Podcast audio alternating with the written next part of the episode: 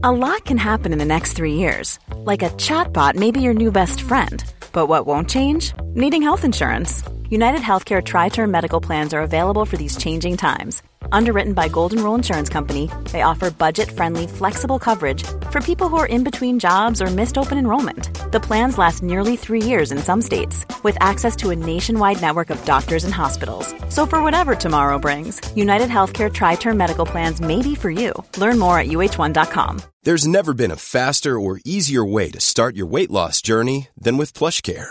PlushCare accepts most insurance plans and gives you online access to board-certified physicians who can prescribe FDA-approved weight loss medications like Wegovy and Zepbound for those who qualify. Take charge of your health and speak with a board-certified physician about a weight loss plan that's right for you. Get started today at plushcare.com slash weight loss. That's plushcare.com slash weight loss. plushcare.com slash weight loss. This is Little Atoms, a radio show about ideas and culture. With me, Neil Denny. This week, Stephanie Scott on her debut novel, What's Left of Me Is Yours.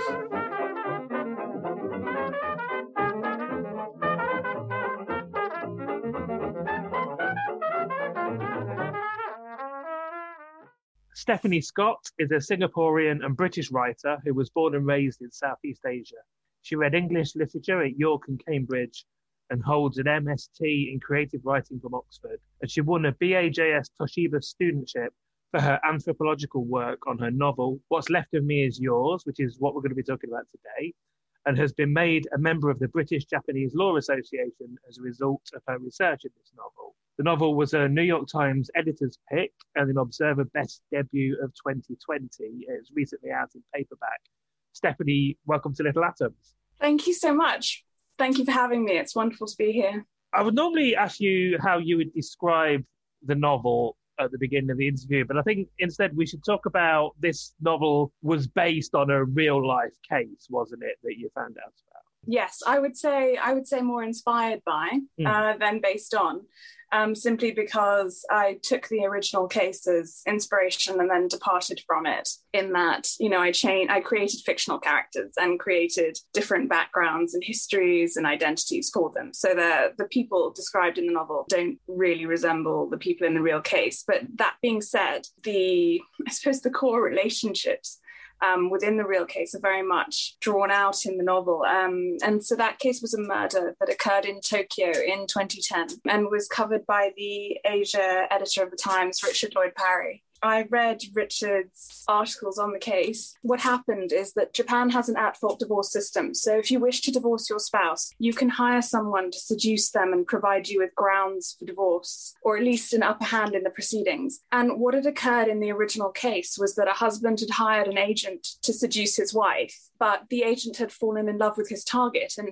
she in turn fell in love with him. But when she found out the role he'd played in the breakdown of her marriage, she tried to leave him and he killed her. And what struck me, I think, about the case, he was swiftly arrested. And during his confession to the police detectives, he said, But I loved her and I love her still. And he claimed that he couldn't live without her and that he'd been trapped by all the lies he'd been forced to tell in the course of her, their relationship. And I was newly married at the time when I read this. And, you know, I wondered if what he said could possibly be true. Could you love someone and kill them? Because, you know, the immediate answer is, is no.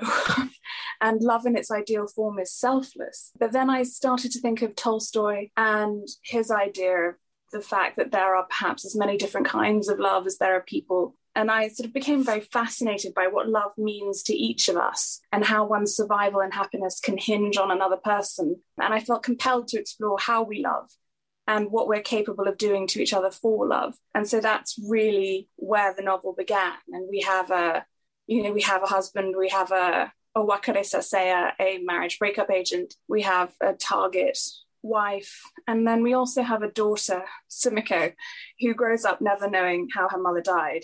So it's a dual timeline, really, between the love story in the past and Sumiko in the future. She's a newly qualified lawyer, and she effectively goes back in time and finds out what happens or what truly, truly happened. And you mentioned uh, a few ways in which you've fictionalized the story. One of the ways you didn't mention is that the time in which the novel is set is it's only slightly different, but it's different. Um, and I wanted to talk about why you why you chose to do that.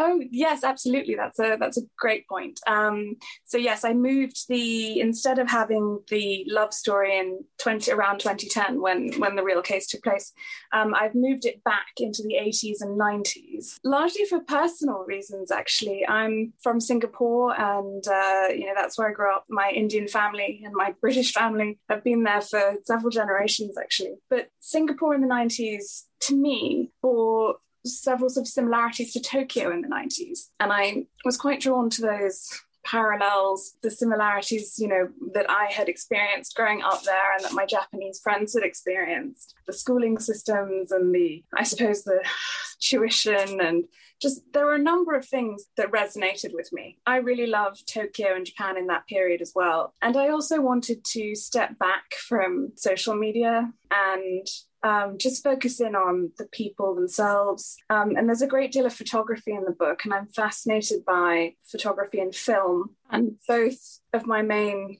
characters, Rina, the wife who was seduced and murdered, and um, Kaitaro, the Wakare Saseya agent, they're both at heart photographers. And so that period just really spoke to me. It's also was leading up to the you know economic bubble and and crash um, of the early 90s and I was I'm quite interested in cycles of human behavior and cycles of human greed and and how these manifest in the economy and are very relevant today. So the parallels between that period and ours now also spoke to me. So that's that's why I moved it moved it back in time. And then the present day narrative is present day. This book has been you've been writing this book for a long time and you know not least because of the um the depth of the research that has gone involved in it. And I'm absolutely sure this is the first time that I have ever described research for a novel as anthropological work, as I just did in the introduction. And so tell us something of the research. Where did you start?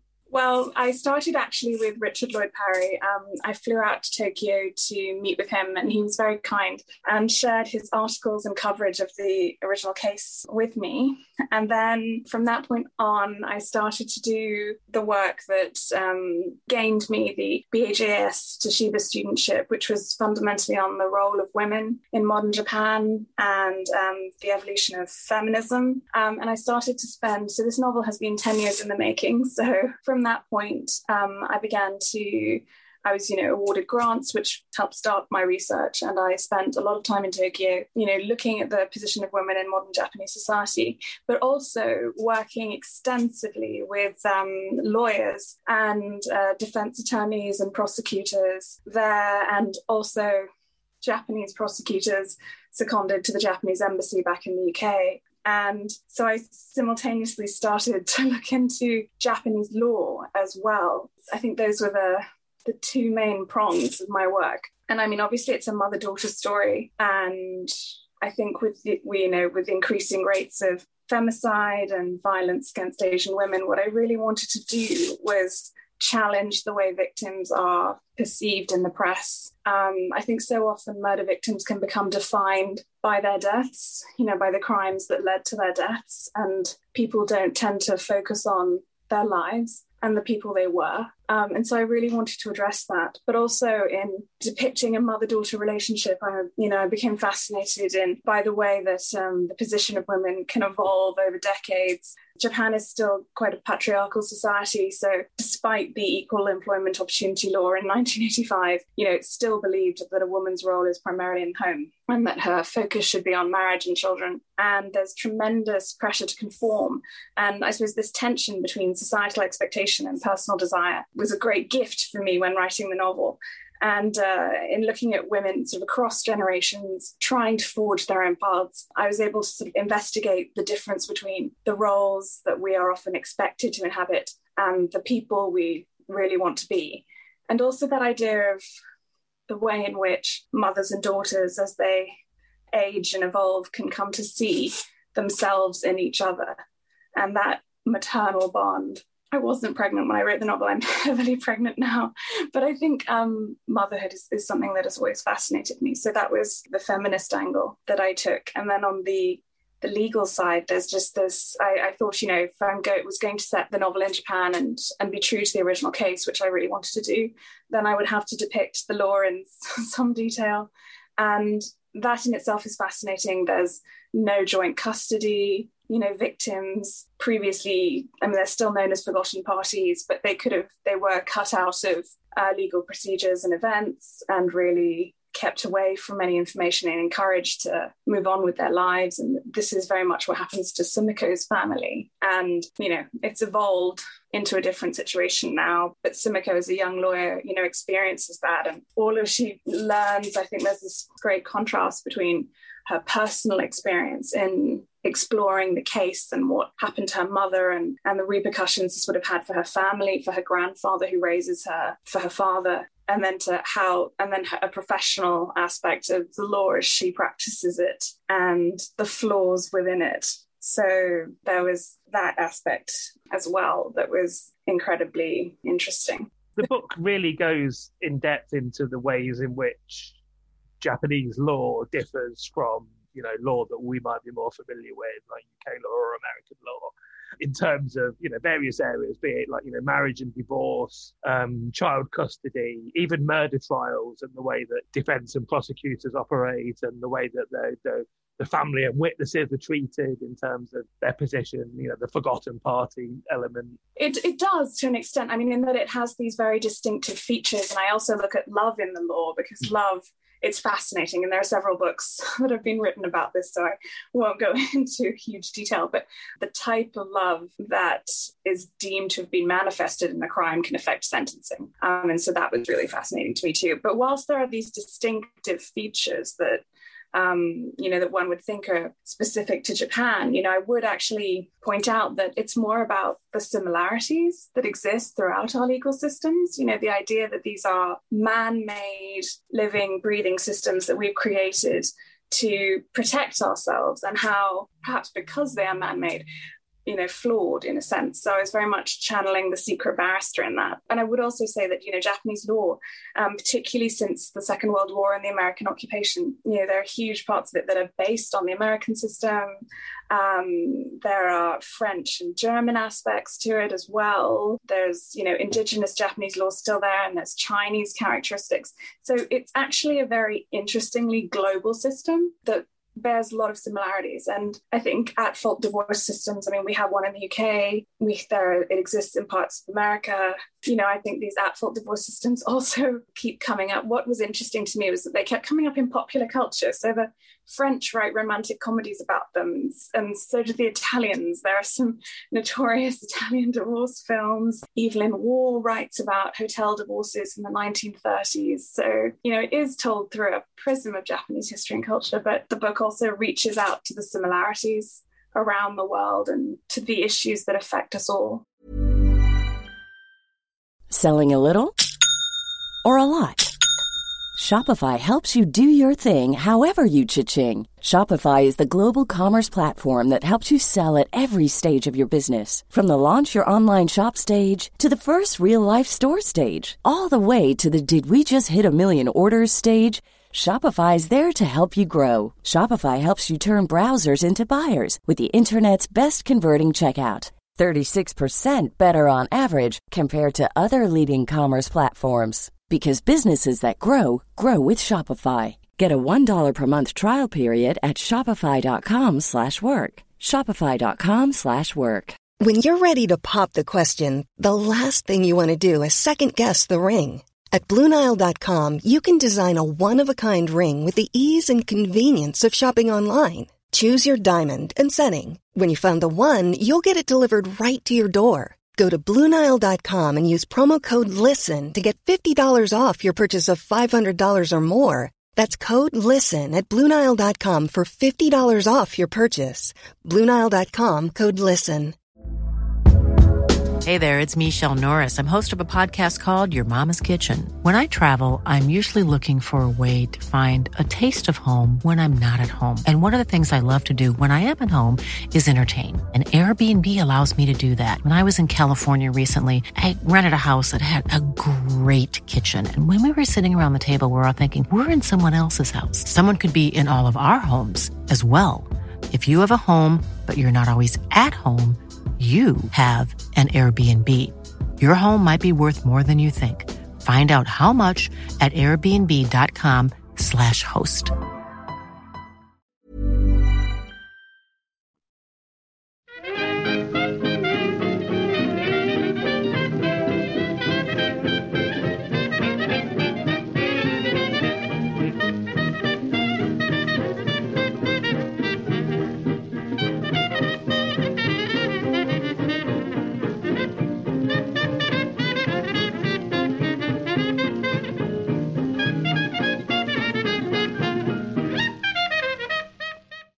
You're listening to Little Atoms. I'm Neil Denny. Today I'm talking to Stephanie Scott, and we're talking about her novel, What's Left of Me Is Yours.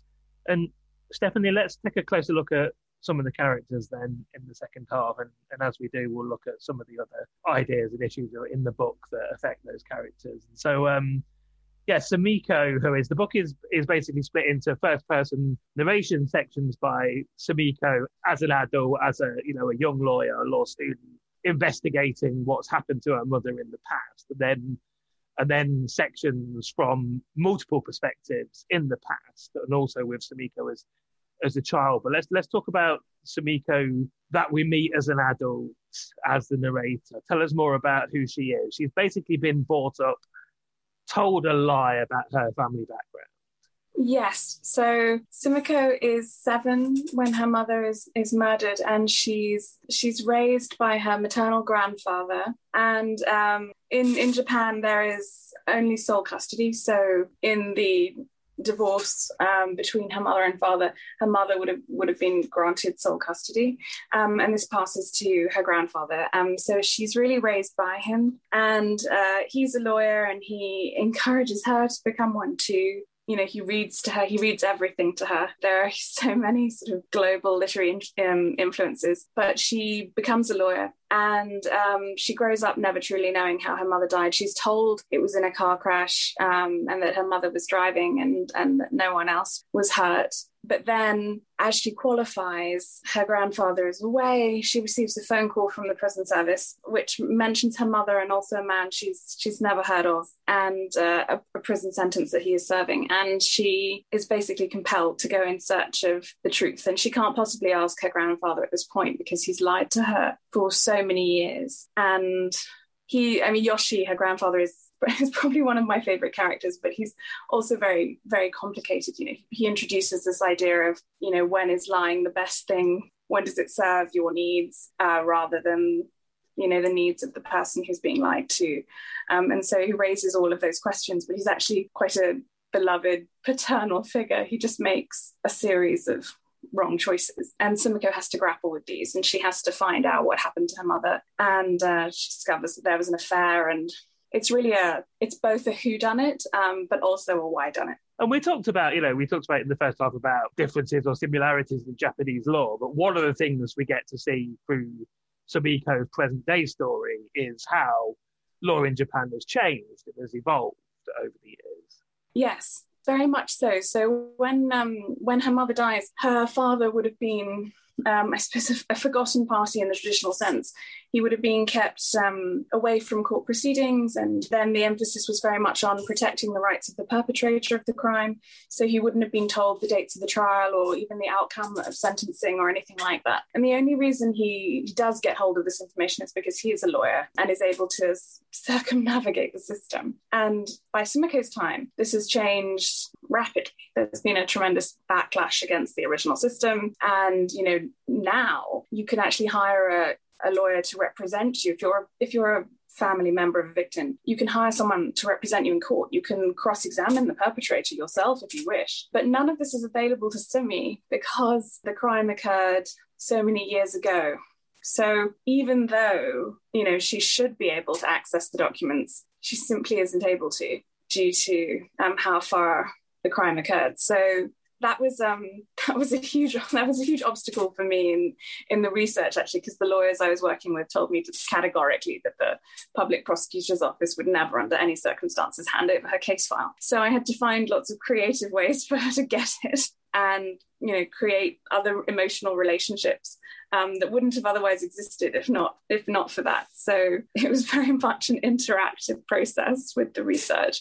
Um, but eventually, of course, she does get hold of the the trial documents and she goes from there. I was fascinated by there's a, sort of irony where you talk in the book in the past where the the forgotten party is you know is a thing, and these things are all there to protect the accused. They're all there to sort of you know to to, to uh, ensure that the accused has a fair trial and all of that. And at the same time, you've also got this idea that to be a defense lawyer in Japan is somewhat shameful because it's almost assumed that yeah.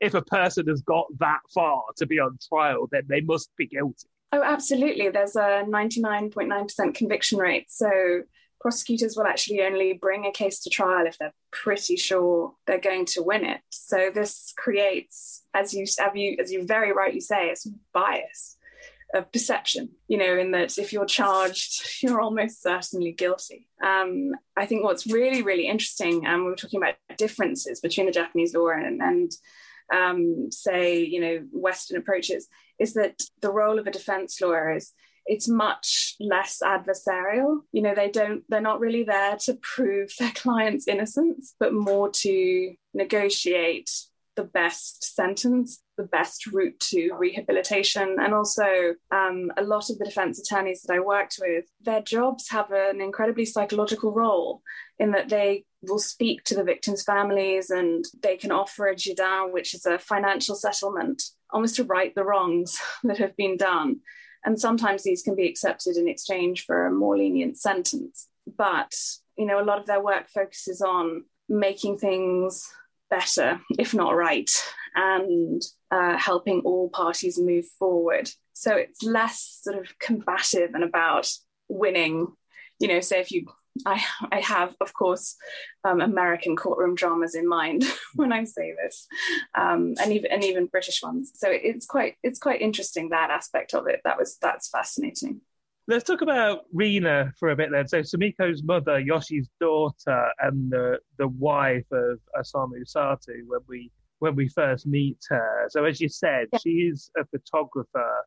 Okay, um, so yes, I was really, really drawn to Japanese photographers of that era. And actually, I, I was primarily drawn to them by their essays. Um, and there's a really interesting contrast, I think, in that with a lot of Western photography, in that Japanese photographers write these extraordinarily beautiful, very personal essays that they connect with their work. And um, these are incredibly intimate and very revealing. You know, they'll talk about the suicides of their spouses or um, you know, the breakdowns of their marriages. And um, I was very drawn in particular to Masahisa Fukase and, and his work, particularly on ravens. And Tokyo is completely riddled with ravens, they're everywhere. So they were a fantastic symbol. And Rina, she's quite controversial in that you know, it's her father wanted her to be a lawyer. She drops out of law school and she really is an artist and she wants to try and make it on her own. But, you know, financially making it on your own as an artist is a, is a very difficult thing, which she finds. And she comes under tremendous social pressure, I think, from her father and everyone else to do the proper thing and conform and get married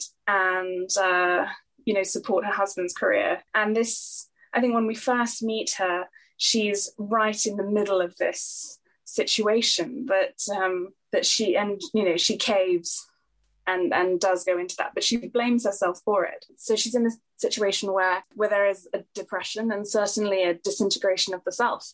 She's no longer photographing she's consumed by sato's career um, their life together, her responsibilities, her daughter. And I was really interested in looking at female endurance in this point, you know, at this point, in that what would it take for her? Because she's very she's very traditional in many ways and very responsible and very dutiful and honorable. So what would it what would it take for such a woman to break her marriage vows and even contemplate an affair? Because it, it's not enough that you know she's married the wrong guy or that she doesn't like love him or that he's not a very nice man. It, it would have to be something more than that because there is a child at stake. And so I was also looking at this disintegration of the self, which is when we encounter her and she meets Kaitaro, who is at heart also a photographer, also an artist, and has a sort of day job um, attached to a private detective agency as a Wakare Saseya. Though, of course, he tells her that he's just a private detective.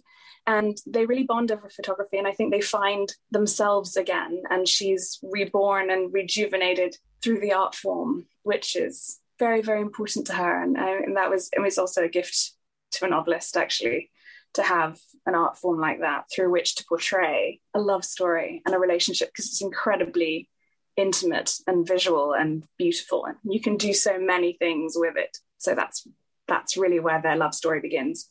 So kai let's finish off talking about kai. So he as you said is the uh, well he's, he's he has a you know a rather troubled background um yeah with in relationship with his parents and um and he yeah he fulfills this role of the the wakare saseya so yeah tell us about that that thing that you know that job in you know in Japanese society? Well, yes, it's it's a fascinating role. Um, it you know I think a lot of what Wakare Saseya agents are attached to private detective agencies, and you know their work can um, it can be very much like a private detective's. You know, traditional following people, stakeouts, research, that kind of thing. But um, you know they also there's just a whole range of things that they can do. They can prize daughters away from unsuitable suitors or you know if a company wishes to fire someone they can provide shaming material that might induce them to resign. And then they can also you know sometimes wives will hire them to uh, dispose of their husband's mistresses. There's there's just a huge range of things that they offer. But for kai um, as you say he grows up he grows up in hokkaido and he comes from quite a troubled background. Um, and again, you know, his parents have very strong views about the life they want him to lead and the professions that they want him to pursue. And he doesn't really want to do any of this. So he moves from Hokkaido to Tokyo and finds it very hard to to live there um, naturally, and, and so he he gets drawn into this um, this agenting role. And you know, initially initially it's new and exciting, but but eventually, you know, it, it, really pales. And I, I was fascinated to, to look into, you know, what that industry would do to an individual, what it would do to a person. I think by the time he he meets Rina, um, it really has taken its toll on him, and he sees this, you know, fascinating younger woman who, like him, is trapped in many ways, and there's a breaking point for him there. To finish off, can I get you to read us a bit?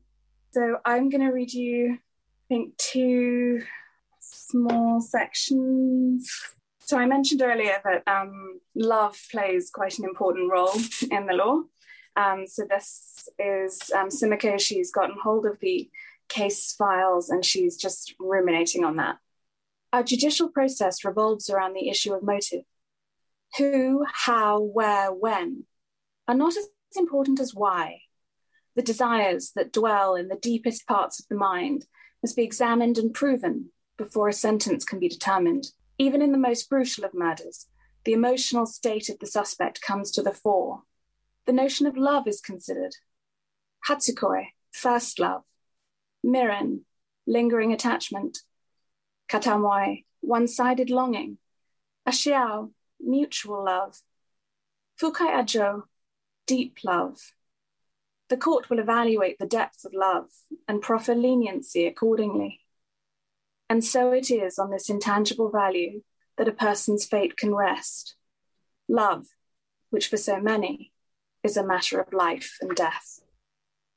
And then the second part is about photography, and this is Rina and Kai during their relationship. Rina rested her cheek in her palm. She treasured these moments in the quiet of the night a recent gift for them, the chance of spending an evening together. In the past months, whenever they had been apart, Rina had imagined herself in this apartment, imagined that the small studio was her home, that her photographs clipped to the walls belonged there, and that the world contained only this man and this desk and this bed. Now the fantasy had spread into reality, and it would include her whole life, her daughter.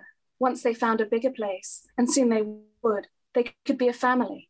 Then Sumi would be with her always, and none of them need ever be apart. She looked again at the photograph in front of her.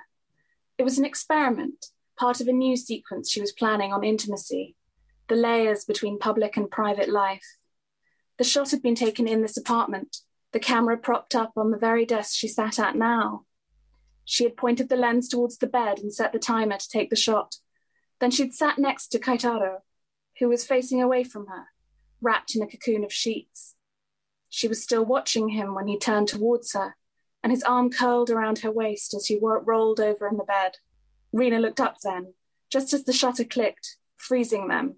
She, looking straight at the camera, her eyes large and dark, the freckles on her nose standing out in stark relief and flickering over her cheeks. Kaitaro blurred, relaxed in sleep, his arm curving around her waist. Rina loved what she had captured in this picture, the unguardedness of it. There was something predatory about it, too, which thrilled her her gaze staring at the lens, capturing him, unknowing in sleep. She also loved that even in his this state he was possessive, his hand grasping hers, his other arm curled around her waist. For they were both of the same mind, intertwined, each of them wearing the hint of a smile. So I've been talking to Stephanie Scott. We've been talking about her debut novel, What's Left of Me Is Yours, which is out in the UK in paperback from Weidenfeld and Nicolson.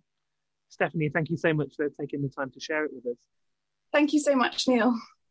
This episode of Little Atoms was produced and presented by me, Neil Denny, edited by Sky Redman, and was first broadcast on Resonance 104.4 FM. Little Atoms is supported by 89UP and hosted by ACAST. If you enjoyed the show, please do subscribe, rate us on iTunes, and even tell a friend. Thanks for listening.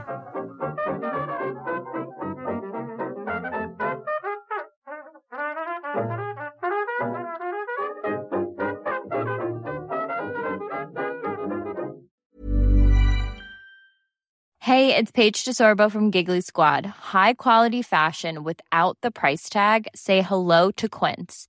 I'm snagging high-end essentials like cozy cashmere sweaters, sleek leather jackets, fine jewelry, and so much more. With Quince being 50 to 80% less than similar brands. And they partner with factories that prioritize safe, ethical, and responsible manufacturing. I love that. Luxury quality within reach. Go to quince.com slash style to get free shipping and 365 day returns on your next order. Quince.com slash style. When you need mealtime inspiration, it's worth shopping Kroger, where you'll find over 30,000 mouthwatering choices that excite your inner foodie. And no matter what tasty choice you make, you'll enjoy our everyday low prices, plus extra ways to save, like digital coupons worth over $600 each week. You can also save up to $1 off per gallon at the pump with fuel points. More savings and more inspiring flavors make shopping Kroger worth it every time. Kroger, fresh for everyone. Fuel restrictions apply.